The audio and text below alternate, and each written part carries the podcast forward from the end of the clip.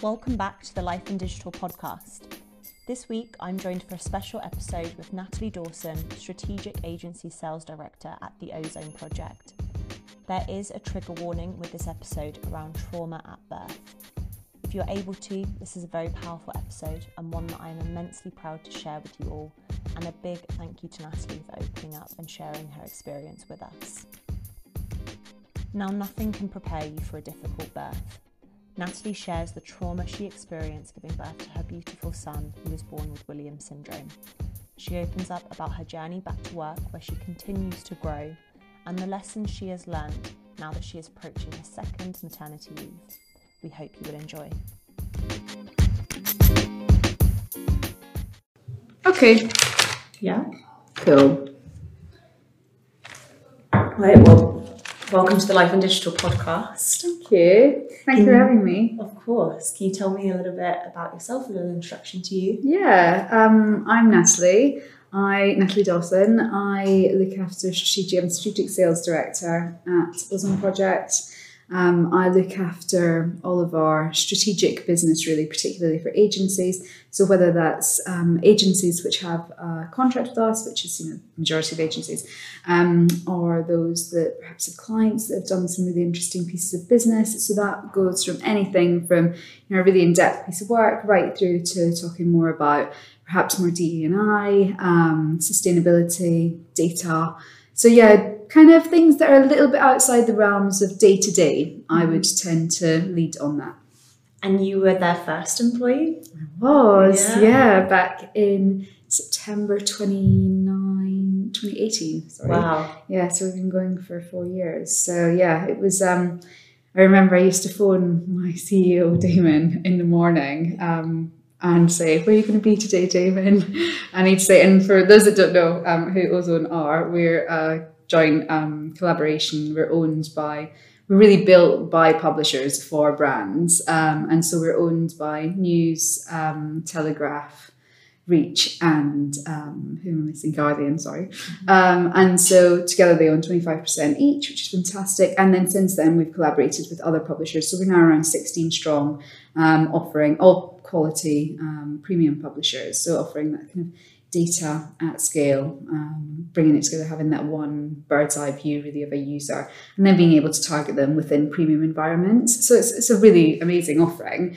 Um, but yeah, we've definitely come a long way since day one. Um, if you as I say, me phoning Damon and asking him where he's going to be, and it would be in one of the publisher offices, like trips traipsing along and sitting. come yeah, can I come sit with you, please? Sitting in one of our publisher offices. Um, to now, we've you know, I think are we on our third office, third or fourth office? Um, uh, we've got a really lovely office now, and you know it's all fully equipped with breakfast and all that kind of stuff. So, so you know you've made it when you get free breakfast. yeah, we've got the cereal over there. Yeah.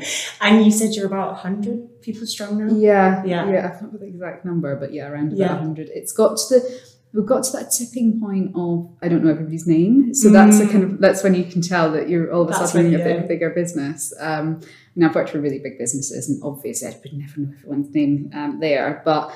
Um, Ozone's a funny one. We're at that lovely size of being, I guess, small to medium, where we're still very family vibes, but big enough to not only be a few of you sitting, you know, around one table. Yeah. And I reached out to you because you'd come to one of our events originally. Um, and we spoke about you joining the podcast, what that could look like. And you reached out about a topic that was really close to you. Yeah. Do you mind just kind of sharing a little bit about that backstory? Yeah, of course. Yeah, I think um, I did a panel here on like, remember, transparency, probably. Um, and you know, that's and when you approached me, so yeah, I can absolutely talk about there's various things I can talk about D and I, sustainability, transparency, trust, anything like that in our digital space. Um, but there was an area that was really important to me specifically, and that was around parenting, um, maternity leave, uh, having a difficult maternity leave, and then returning to work and what that looked like. Um, I'm eight and a half months pregnant right now, so nearly going on my next maternity leave. Um, and I guess the tips um, that I've learned along the way, what I would do differently. Um, now, hopefully, my next maternity leave won't be as hellish, which I'm going to go on to talk about um, as my first one. But um, but yeah, there's certainly things that I've learned around controlling the narrative and being the driver, not the driven. Um, And I think that's really important for any parents returning to work, um, particularly those that, as I say, had, have had or you know will have a similar situation to me that um, you feel pretty much out of control. So if I give you a wee bit of the backstory, mm. try not to go into too much detail, and I do want to have a quick trigger warning that if anybody you know is going through a really dark time, I hope that you find this helpful. Um, and not, I, I don't want to drag up some of you know the memories that I had that I have around that time are quite tough. So I know for some people, maybe listening to this might be a bit tricky. Um, but yeah, hopefully you'll, you'll see that there is a light at the end of the tunnel. Mm-hmm. And um, the two reasons really that I wanted to talk about it was for those people who really just need to know that they're not alone. Mm-hmm. You know, it is a very isolating time, very lonely time to feel like you're going through something that you've got no control over, and that is a very sick child. Yeah. Um, and the second thing is really for employees and employer colleagues and employers to understand that that person might be a little bit different when they return and how mm-hmm. to, I guess, communicate with them. So, one of the things when I returned to work, I'm going to go on to talk about what happened, but um, one of the things that I found when I returned to work is I couldn't talk about my son at all. Mm-hmm. I pretty much put a ban on talking about him because whenever I did, I would burst into tears, you know, and it was just that's not appropriate work. For me, that was not appropriate work behavior. Now, I'm a little bit kinder to myself now, having, um, you know, I guess had time to process and accept. Um, but when I did come back to work, I um, yeah, I, I just couldn't talk about it, and I think people probably didn't really get that, you know. And I think it's helpful, perhaps, for people to hear this and understand yeah. maybe the reasons why. So, um, in it was June 2020. I was 40 weeks pregnant. I had an amazing pregnancy. I was really fit throughout, continued working out. We went into lockdown, of course, in March. So I had from mm-hmm. March to June, which is kind of the uncomfortable bit of pregnancy when you're pretty big, um, at home, mm-hmm. able to, to work from home. I'd my cover, my mat leave cover joined, um, I think around two months before I left. So that was a great handover time. I was really enjoying doing that with her. Um, I was, you know, I was flying high. I was about to mm-hmm. do the, you know, I'd, I'd, waited quite a long time after getting married to to try to fall pregnant. We were really lucky. We fell pregnant very quickly. Um, yeah, so it was like the best time of my life. Couldn't wait to go on mat leave, but at the same time, um, felt I was leaving my job in yeah. a really good position. Um, and so, yeah, I went in on my 40 week appointment date. I went in for extra monitoring because I had felt reduced movement. Mm. And I thought maybe that's just because I'm really big you know maybe it's just because the, the bit I didn't know what sex it was turned out to be a wee boy but um maybe that's just because he's massive and yeah. that's why there's not a lot going on there. But I kind of did a bit of googling as you do and I thought do you know what? I'm just it was there was something niggling at me. So I went in and checked and um, there was when the room went from being very quiet and you know open the if you've ever been in for reduced monitoring you know what it's like. Basically, you're in a bay of other mums. Everybody's got their bellies out with all their, their you're strapped up. Yeah. And you get a little um, handheld device, and you basically touch it every time you feel a piece of a bit of movement. With all so, the other women there. All the other women there, all in sort of seats, and you've got you've got this. Um, imagine kind of you know the bay yeah. uh, curtain that comes yeah, around, yeah. but um, but yeah, they're all open, so you can see all the other mums. Um, because there'd be like one or two nurses floating between everyone. Mm-hmm. And it was COVID, of course, everyone's in the masks. So it was on my own. Um, and uh, yeah, so I didn't feel any movement during that time, the 40 minutes of monitoring. And the conversation kind of started from, you're 40 weeks, would you consider an induction? To, and me saying, actually, I want to wait and go naturally, up to the point where I realised things were getting pretty serious when my little bay, the curtain got closed around me and the room filled up with um, various people, nurses, doctors, anesthesiologists, um, explaining what could happen, you know, getting what, what happens during a spinal tap, etc. And I'm sitting there thinking, what the heck's going on? I'll take the induction, I'll take the induction. Um, and they said, oh, it's too late for that. Have you got anybody with you? And, I, and luckily, as I say, it was COVID time. So my husband was working from the car, basically. He didn't even have a car parking space because anybody that's been to Homerton Hospital knows that the car parking is absolutely rubbish. Yeah. Um, so, and the nurse said, just leave it on the side, um, leave it on the side of the road and come up. This baby has to come out right now. So by the time she went running down to get him, um, I by this point I was gowned up, straight through to theatre. It was really, you know, I, I went in, I think I was in shock. Um, went through to theatre, didn't really know what was going on. Um, and they proceeded to, you know, obviously I had, the, I had a section and I had a wee boy. But you know those moments of you that you expect, and I did I did hypnobirthing and NCT and all that stuff, and you expect that golden hour, you know, um, and the baby to cry and you to have that tearful moment and get the pictures and all that stuff. Yeah. None of that happened for us. Our wee boy was pulled out. Um, he was resuscitated at birth. He was in a very sorry state, bless him. Um, I didn't get a chance to touch him, hold him, anything like that. Um, he was whipped off and he was then, as I say, was resuscitated. He was ventilated. And from then on, it became a complete nightmare. Um, it turned into sort of three months of absolute hell. Bearing in mind it's COVID time, so my husband and I couldn't be together at this time. Um, I was put back into a bay after being, you know, making sure I was okay and sealed up, etc. Um, I was put back into a bay of women with their babies all crying around them. I didn't know if mine was alive or dead. Um, it was it, my husband wasn't allowed to stay with either of us. Again, had to go home.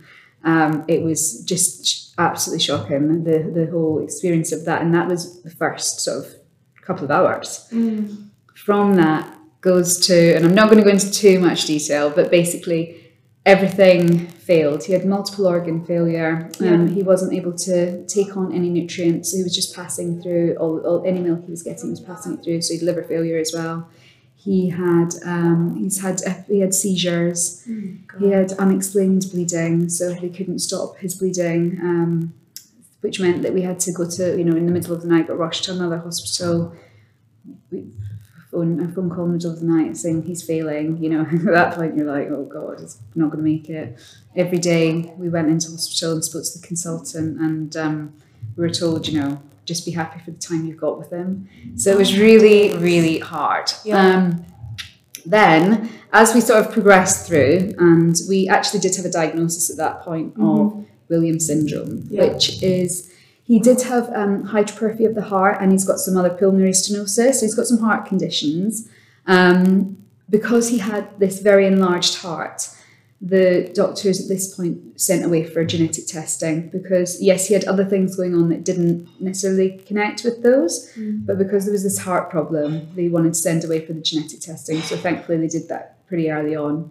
Um, so that came back um, as, as I say, Williams syndrome, which is a one in twenty-two thousand um, genetic condition. Um, it's it's a de novo, so it's not connected to my husband, right? It's just one of those things, and um, that means he's got he's got a one point four megabase deletion on one of his chromosomes. Okay. So what that essentially means is he's got some. Um, he's got a little bit of feature. He will have as he gets older, but currently, I mean, I just think he's as cute as button. But he has got some little features that you know are Williams syndrome esque. Okay. Um, he's got a heart condition. He's got um, a kidney condition. He can't take too much calcium, so he's on special a special diet.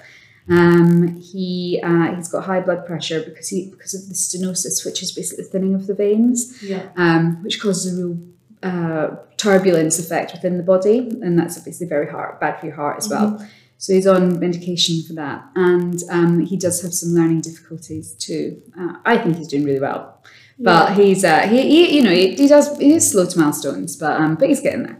Um, so that was um, that was that was kind of all happening in the middle of it. It was kind of like bittersweet when we got the diagnosis though, because it was some reason for why this was Yeah. all going on. Um, at six weeks old, he was getting ready to leave hospital. We'd been, and as I say, we'd been in and out. We were in and out, obviously. It's been every day there, so we were shattered. I was still trying to keep my milk supply, so I was pumping the whole time Really? um, setting my alarm every night. So I was absolutely shattered and physically and mentally exhausted. Yeah. Um, my body was, I lost all my baby weight straight away because I was so, you know, stressed out and I wasn't really eating. So I was pretty emaciated myself. Um, and then, uh, and then at six weeks, as I say, we were getting ready to take him home, thank goodness. And um, he developed an infection called MSSA, which turned into sepsis. And Oh that sepsis God. went right through his body up into cerebral fluid as well. Yeah. So then, you know, we were like, oh God, this is very serious again. Of course, sepsis, as you know, can kill you.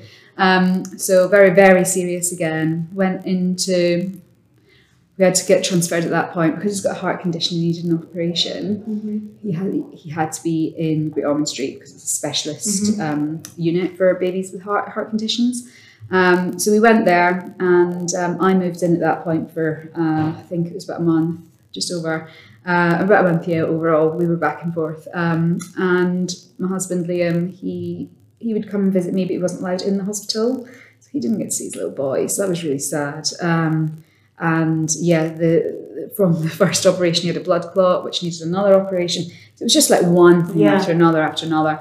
Um, finally, we got out. We agreed that we would get out on the proviso that he had another three months, uh, sorry, another month of um, antibiotic IV treatment. So on the proviso that we brought him into hospital every day for a month. When you're be- when you've been in hospital for that much time, Yeah. you will do anything to get your child out. But Yeah. actually, in hindsight, maybe we should have stayed in. I don't know. Um, so we spent the next month in hospital, and then after that, um, and then after that, we had three months of injections at home. So my husband and I had to administer those injections morning and night, which on a tiny baby who's you know been very poorly, so is extremely skinny and ti- Yeah. you know lit- very little. Um, that was pretty horrifying. I'll be honest. So that was kind of what happened in my mat leave. Um, so yeah, that took me up to about six months, uh, five months, I'd say, of a ba- having a baby. Mm-hmm. Um, so my first five months were were pretty dreadful. When I got home, so that was definitely fight or flight mode. I was Yeah. in fight. I was in fight, you know, fight for this child's life. Yeah. Um, and then when I got home, that's really when my mental health issues Mm. started because it, I had time to, Yeah. I guess, try to decompress a wee bit, but Mhm. also just, um, I guess I went into a bit of PTSD. There was a bit of Mm. PTSD, a bit of anxiety, definitely turned into a bit of depression. So yeah, and uh, thankfully had quite a lot of therapy. But uh, Yeah. Honestly, like, because I know when we spoke, you you said it just before this, it was going so well. No one plans for this, do they? Mm. And one of the reasons why you wanted to share it was just to hear somebody else talk about it. yeah, Because it's not spoken about. It's not, no. I think people, and even now, people sometimes say to me, the people don't really ask about my maternity leave back then now, because obviously I'm going to go on another maternity leave Yeah. now.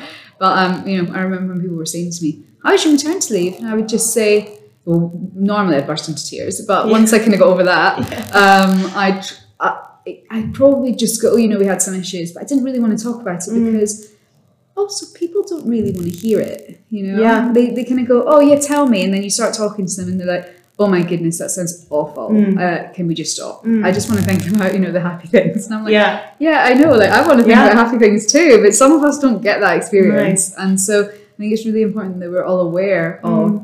And that's not just, you know, I had my personal problem was my little boy's health, you know, but a lot of people have, a lot of mums have terrible postnatal depression. You know, we don't talk about it enough. Um, and I think it's really important that we as an industry are more open to that because, you know, life isn't sweetness and light at all times. Yes, of course, we all have the great days, but we also have some pretty dark days too. Yeah. Um, and it's important that we support each other. Yeah.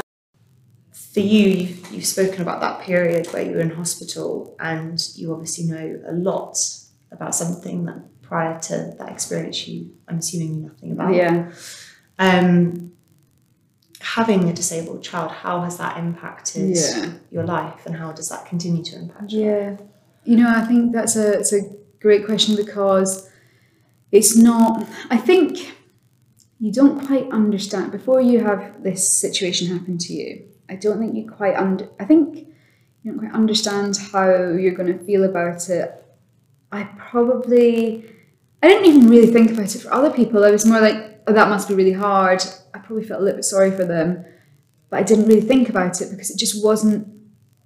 I didn't see it very often No. all my friends that have got children, none of them that I'm aware of have got any problems. So I, I just expected that I would have a, a kid that didn't have any problems as well. You know, like everybody has, you know, of course there's a couple of people, but I didn't see that in my future. Um, and so when it did, when I did find out that Lachlan had, or when we did, just my husband and I, um, I remember very clearly finding out the diagnosis. We got pulled into a room. Anybody who spent any time in intensive care will know that the weekends are the worst. Saturday, Sunday, you dread it because there's hardly any staff on and something always goes wrong. So every week we would be like, getting up to Friday thinking, please let him be released on, even when he was really sick and there's no way we could have looked after him at home. Um, we were like, please let him be released on Friday so that we don't have to have another weekend of hell. Um, but I remember anyway getting our diagnosis. I think, well, initially we got pulled into a room by a consultant at the weekend and they told us that they thought it was something else, which was which would give him three months to live. Um, so that was pretty devastating because that's what we kind of went away thinking. Yeah. Great Ormond Street also, um, you know, kind of said we are looking into that. Well, I asked about that specific uh, prob- problem, um, and he said, you know, it is something that we've got to consider. The doctor there said it was something that we've got to consider, which in my mind I Yeah. took that as that's what he's got then Mm-hmm. um, and you know, it kind of tra- catastrophized that. Um, luckily, in a way, it was a bit of a relief when we found out he had Williams syndrome because it wasn't. Um, it's not life threatening. Yeah. Uh, he's got a heart condition, which means that could be life threatening, but the actual chromosome impact itself is not life threatening. Um, and I think I kind of went through when I found out I was kind of happy in a way, and Yeah. the way that the doctor described it to us was they're very extroverted, but they can have anxiety as well. And when my husband, my husband and I left the room, he was like, "He's definitely got that off you, then." so I don't think we quite understood the severity of it. Yeah, we didn't really get the whole like this is actually like a proper disability Mm. rather than just a personality trait, which is an extreme extrovert and suffers a little bit with um, tension. Um, so yeah, that was a bit of a strange, strange thing to, a strange way to be told, really, because then we had Yeah. to do a lot of reading ourselves on it. Yeah. Um, and slowly we started to understand, you know, that that meant our lives were different now forever. Mm-hmm. Um, what that means is, you know, he has to have therapies that are often there's not enough resource on the NHS, so we have to pay for things, which is expensive. So Mhm. that's things like physiotherapy, um, uh, speech and language therapy. Um, he doesn't need to have occupational therapy right now, but that's something that maybe in the future he will. Um, you know, he will need just extra support throughout his life. Also, we don't know what his future looks like yet. Williams syndrome is a spectrum disorder, so you can be pretty high functioning. Now, by pretty high functioning, I mean hopefully live an independent life, hopefully be able to live on your own, and maybe have a job um, that's pretty low skilled, um, or not be able to live on them on their own and really need support throughout their their entire life. And Mm-hmm. that's a scary thought. I feel like at the moment he feels he's two years old, so we can't really Yeah. tell. But I feel like he's doing really well. So of course we're hopeful that he's on the Yeah. high functioning scale. Um, but you know, it's hope for the best, prepare for the worst. Mm-hmm. So what that means now is we also have to consider financially how can we support him once we're gone or retired. Yeah. You know, how can we do the and as I say, before we go into cost of living crisis, it's probably not the best time to be trying to save or have a maybe have a second property or something like that, which Yeah. we don't right now, but that's kind of on the roadmap of what we'd like to do. So I think having a child with a disability, a long-term impactful disability that's a cognitive disability as well, which means you know getting a, a, a decently paid job is probably not in their future. Mm. Um, yeah, it adds another level of stress onto Yeah. you. Um, I definitely went through the grief curve when I found out. So you know, started off with absolutely denial, then Yeah. went, then kind of went into um, anger, Mm. then sadness, and really a bit of a depression, to be honest. And um, and now I'm in acceptance. And I mean, yeah, my son's amazing, Yeah. but he's got you know he does have his challenges, which Mm. mean that we have to be aware of them.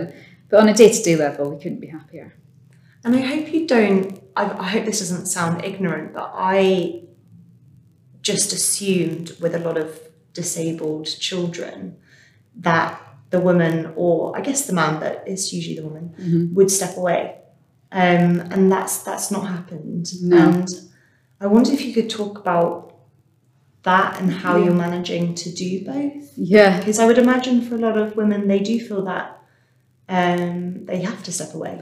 Yeah, I think. Uh, I think probably now there is. I know people who have, have stopped working things. Yeah. So I don't want to. Um, There's no right there- way. Yeah, there's no right No. way. That's it. For me, that was not the right way. It wouldn't have got. My son wouldn't be getting the best out of me if I was to be a carer. Um, I'm better suited to work. I'm. I, I love work. It makes me feel good about myself. It makes me feel empowered, and it I just get I just get a lot of joy out of work. I also love earning a crust. You know, I love earning my own money. Um, people say like, you know, what was your hobby when you were a kid? I'm, well, I did have hobbies, dancing and things like that. But really, it was working, which is a bit weird, eh? Yeah. Even in my spare time, I'd go and work in my auntie and uncle's fish and chip shop for no money, by the way.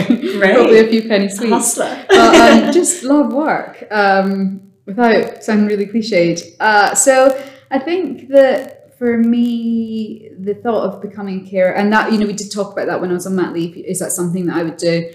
I think my husband probably quickly realised that I wouldn't be very well suited to that. I, I would have struggled in that role.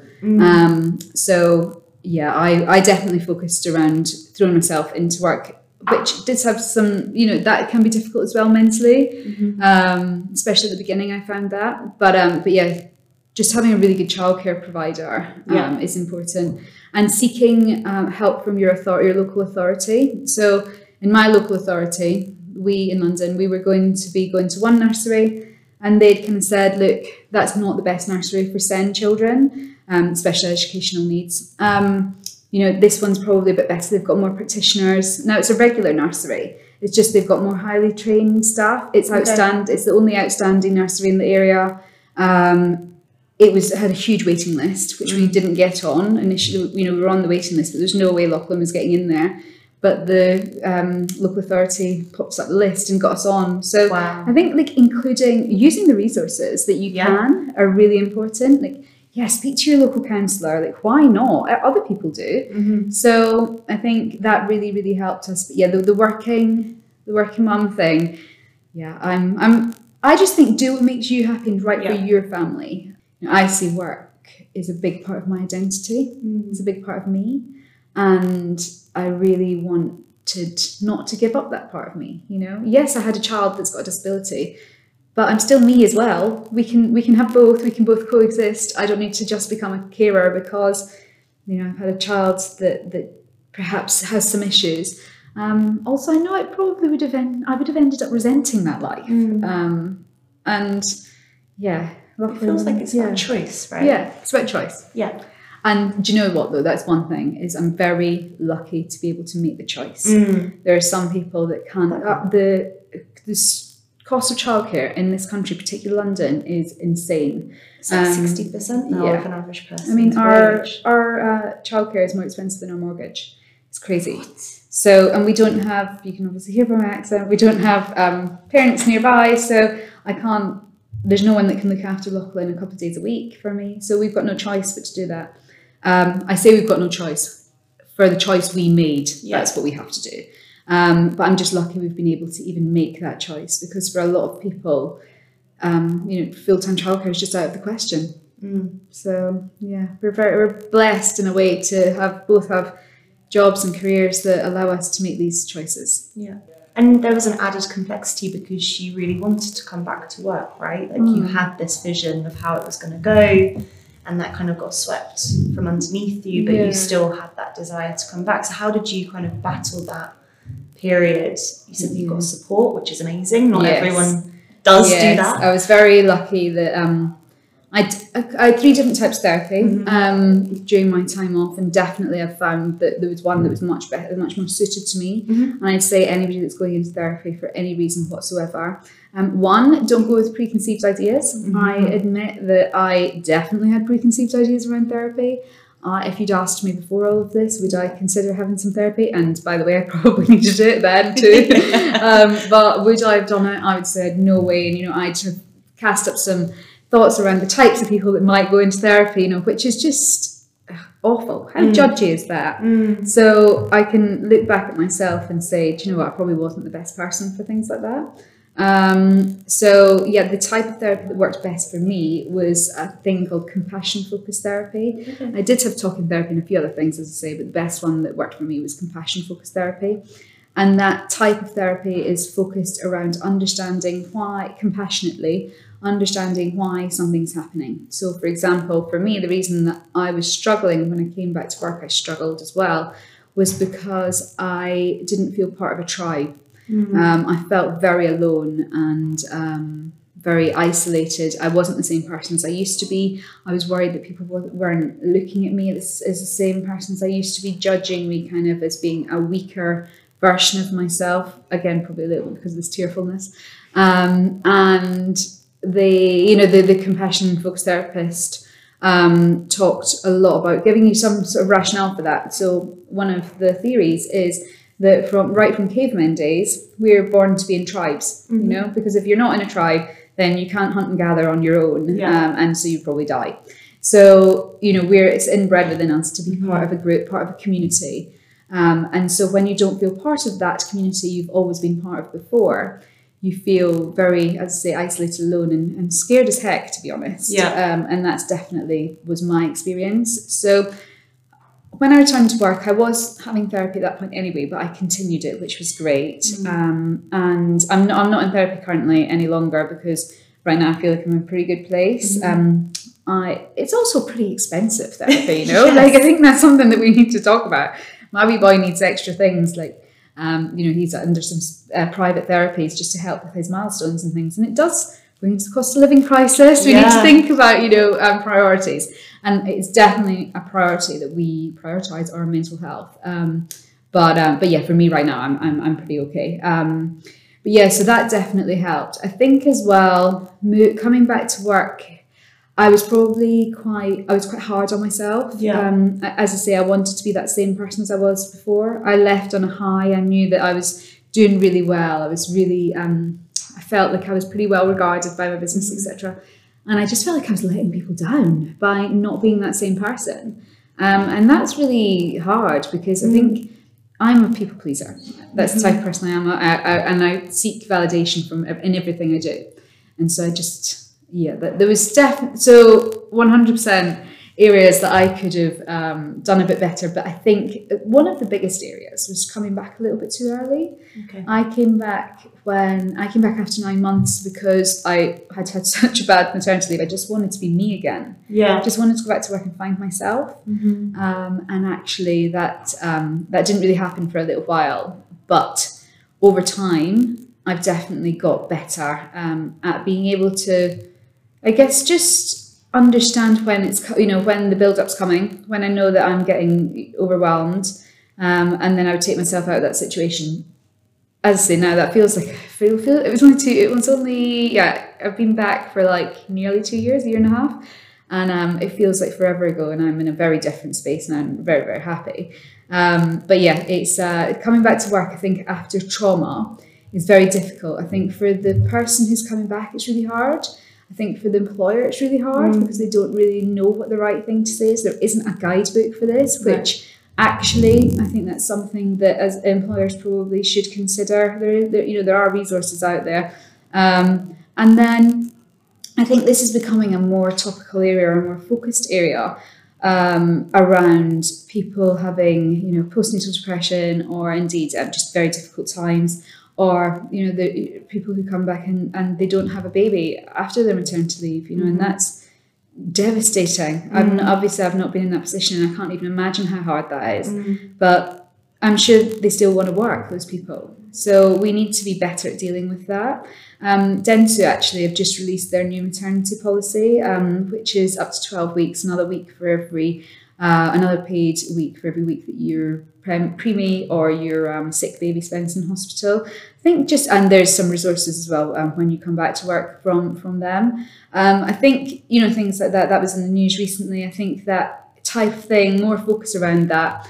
Um, is great. Yeah, mm. so I'm a big champion of, of um, people yeah. talking. I think just get let's get talking and not try to hide things because it's so much easier when people know what you're going through yeah. than trying to hide it and it festering somewhere yeah. and manifesting in something else yeah. like actually being able to be vocal and when um, we spoke earlier we spoke about you coming from a place now of empowerment about yeah. your second mat leave which I, I went for dinner last night with the girls and I was shallow but oh. it was a really I don't know I really it struck me about that can you yeah we'll definitely come on to what employers can do but I know not all employers are great or receptive. So for anyone who is in that situation, what are the steps that you've taken this time around, wanting to return to work, being really successful? Like, yeah, how have you empowered yourself in this mat leave? Um, so I think I'm in a really lucky position in that I work for a small business. So they're very approachable when it comes to this kind of thing. So I understand that you know not every employer is going to be the same. However, um, I think that's a big thing actually is finding an employer that you feel that you can speak to. Yeah. Um, so making sure that you're in the right place, and that's you know a general comment. Um, as I say for myself, I've had quite a good experience in that I've been able to have the conversation. Um, so, for example, this time round, having had a bit of a tricky one last time, I've definitely learned from my own experience and I've um, equipped myself a little bit better. So, you know, be it listening to podcasts, um, be it be it reading more, um, involving myself in groups, etc., in and around um, parenthood, um, diversity and inclusion. I think that I feel a lot more knowledgeable. So I would definitely suggest to anyone try to clue, clue yourself up on your rights. Um, there's a great website called Pregnant and Screwed, um, and that's a, just a really helpful resource for what your rights are. Um, now, as I say, hopefully you, you won't need to know them. Hopefully you'll have a good experience like I did. But if you do, it's good, just good to know Yeah. what your rights are. Um, there's a great podcast called The Comeback Coach. That's also really helpful. Um, and in that, she actually gives some really good to- topical questions on what you should be asking around prior to your return to work. And that's things like, you know, what support will I be needing, etc. So I think definitely involve yourself in, in podcasts. Try and find a community of people like-minded to yourself. There's lots of resources out there. Um, you know, Facebook's great for finding communities. Um, so I know that myself, I've, I'm part of a Williams syndrome community, and um, it's like a WhatsApp group. Of, I'm on Facebook as well, but we've got a side, little sideline um, WhatsApp group, and it's great. I speak to the women pretty much every day. Yeah. Um, we're all we've got kids all around. There's probably there was I think it started off as around ten of us. There's probably about fifteen or so. You know, Williams syndrome's not that common, um, but and we're all up and down the country. I don't think there's anyone else. Maybe there's like one other person in London. But we're all over the country, and we just chat. And you know, it'd be like, oh, I had this issue today. Has anyone had that? Or um, there's very like obviously I've got we've got disability areas that we have to focus on around SEN, like special educational needs and things like that. So, you know, we'll be talking about that. And so it's just really, really helpful. And there's a few kiddies that are maybe a year older than Lachlan. Uh, my boy's called Lachlan, by the way. Um, there's a few kiddies about a year older than Lachlan. So they're kind of going through it a little bit before us. That's great. Me coming into it and thinking, okay, right, I should be thinking about that. Um, so be involved in communities. I think for me personally, being very career driven, but also wanting a family, and you can have both. I'm, I de- you can definitely have both, and even in the difficult, most difficult of circumstances, you can make it work. Yes, okay, you might have to throw money at the problem, which is full time childcare, but um, which is very expensive. But um, but you can have both. Um, I think it's just about planning. Yeah. So I've already started that conversation of what does my return to work look like this time? What does, you know, what does my job look like? What opportunities are there for me to be involved in? Don't feel that just because I'm off, you can't contact me. I'm also already planning my kit days around. So I get 10 keep in touch days, which is actually really good. But um, but yeah, however many keep in touch days you get, use them effectively. So use them to be in big company meetings, use them to be seen when you're in those company meetings, be hard, try to garner your sponsors. Um, and really just think about what you want on the other side. Now, one thing that everyone said to me is, you don't know what position you're going to be in when you return to work. You don't know if you'll even want to work. Now, me, actually, I don't think that was that helpful because if you know what type of person you are, such as, are you really career hungry? I am. So the, it, I can't even imagine a time that I would have all of a sudden said, actually, no, I don't want a career anymore. Yeah. So I think if you know that about yourself, why not equip yourself early? Yeah. Now that's not to say you're not going to enjoy your mat leave and you know have all that amazing time with your new baby, but it's just keeping a little bit of a you know a finger on the pulse. Um, you know, keeping in touch on like LinkedIn, various resources, campaign, and even asking your business. You know, if you've got spare tickets for conferences, often a lot of our businesses sponsor conferences. They'll have an allocated amount of tickets that might not be getting used. Um, ask if you can have one. You Yeah. know, um, perhaps you can organise childcare for that day. So there's definitely things that you can do to feel empowered. Um, and I, all I would say is I wish I'd done a bit more of that last time. Now, time didn't permit because of all hospital Right. things, but this time, 100%, I'll be a lot more lean in, I would say. And and now with you said like you've got childcare, your baby's doing well. Yeah. Yeah. Um, how have you kind of continued to feel supported? Yeah. Feel like you're thriving at work. Make that Yeah. decision to have a second baby. Like I would imagine for a lot of women and families, that first experience might have hindered a lot of those ambitions. Yeah, it's a really great question, and I think for me it's a little bit complex to answer. Um, being completely truthful, if there had been no issues with Lachlan, I probably would have had one and concentrated on my career. And that makes me sound really selfish. I'm not. I promise. No. I just wanted to. Had that yeah, plan. that was my plan. Um, because Lachlan is amazing, but he is challenged in some ways. I want. I want to. I want to experience normal parenthood too. Um, and so we decided to have another one. Also, I think for my little boy, it'll be amazing for him to have a sibling. He's got so much love. I just think it's going to be wonderful to see. So we decided, my husband and I decided, yes, we did want to try again for another one. Um, which again, luckily we've been we've been very blessed um, to have another one. Um, we did have, I yeah, so we did have the kind of plan around. I'll take them time to leave again. Um, I'm not sure in this country if we're quite open to the idea of um, shared paternity leave enough. I know that there's some amazing um, couples out there who are, you know, both absolutely open to that idea. Um, for for my family, that wasn't quite right. Um, however, I do think as an industry, or actually as a country, we could be doing more around that, around really pushing the agenda. Um, if we look at country, you know, places like Scandinavia, I was talking to a friend from Norway recently, and she was saying that um, in where she's from, her business, they do they split the maternity leave into three sections. So the the the mum, the person who has the child, um, has the first third. Then the second third is op- is um, the dad. Sorry. And then the third third, I think you can split these two either way, is open to either. So either parent can take it. So if, for example, the mum did the first and the second third, um, talking about obviously in a traditional family setup, in a, a you know first and second third, and then the third third was open to the, the, the the partner. Yeah. Then, if that partner chose not to take it, they would lose it. So it wouldn't be that the the mom would just continue to have all the whole maternity leave. She would lose a section of her maternity leave. So I think that really focuses us or people on, you know, yeah, you want to get paid, right? You want to have that paid time support. So that does for focus you on take, both people taking it. So both people having, having a little bit of a career break. Um, so I would say we could do more around both parties involved in the pregnancy to, to perhaps put their career on hold a little bit. Um, but yeah, I mean, it's uh, movie that's a bit idealistic at the moment. We're moving towards it, I think. There's definitely movement, but just to. maybe not fast enough. yeah, you've got to set the goal and get as close to Yeah. it, right? If the goal is too short, and yeah, like it's better to have those ambitions. That's Yeah, and I, I think we actually do this for the podcast, but has it shaped you as a manager now? Like, I'm assuming you, I mean, you're the first person to go on that leave. You're the first person Yeah. at your company.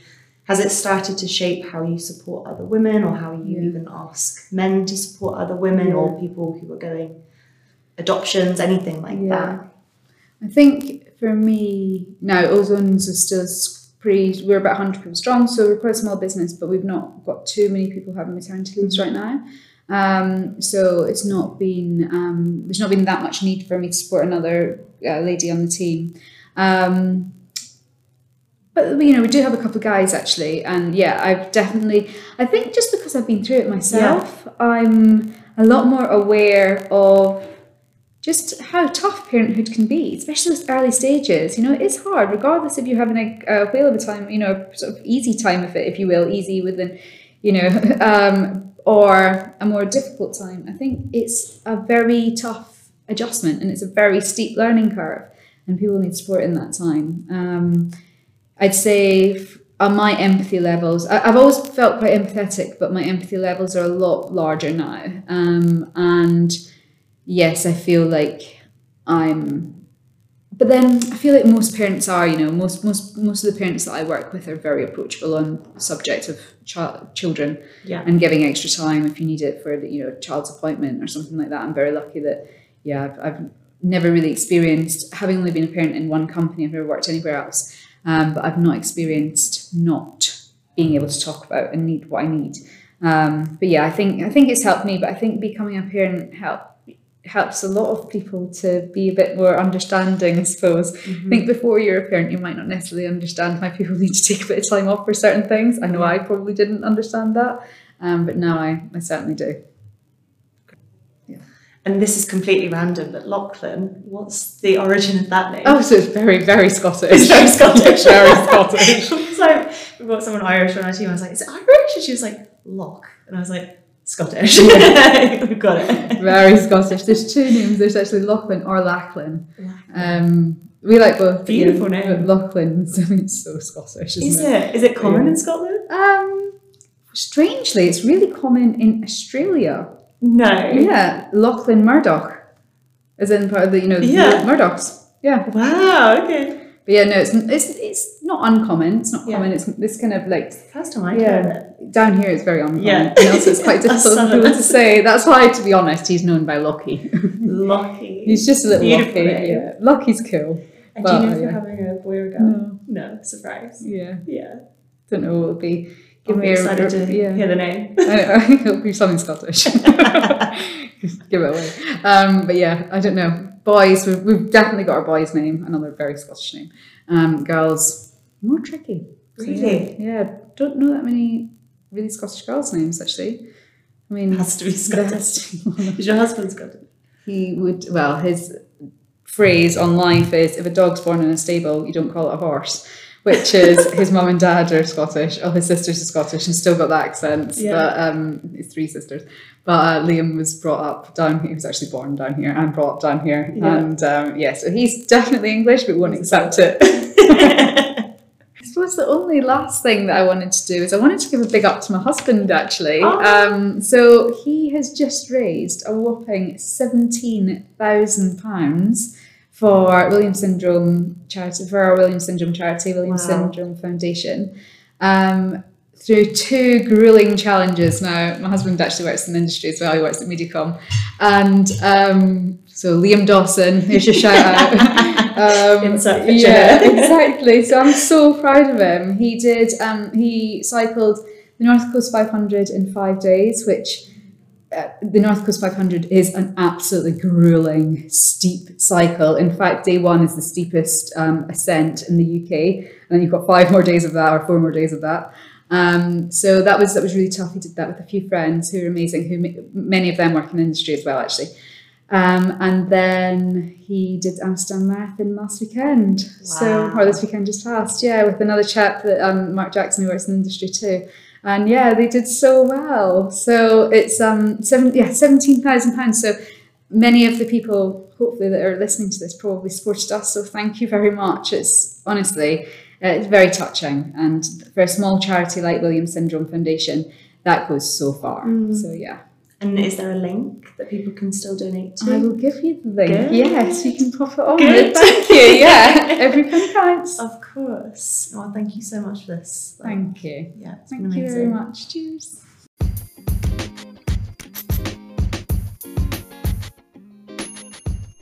A big thank you to Natalie. If you want to donate to what is an amazing cause, then links will be in our show notes and via our website. We will also link to any resources mentioned. In exciting news, at the time of releasing this episode, Natalie and the Ozone Project team have just won Media Brand of the Year and Sales Team of the Year at the Media Week Awards. If you want to find out more about the work they are doing, I will link to them too. Join us next week as the US edition of our podcast is back with yet another episode. We hope you will see you next time for Life in Digital.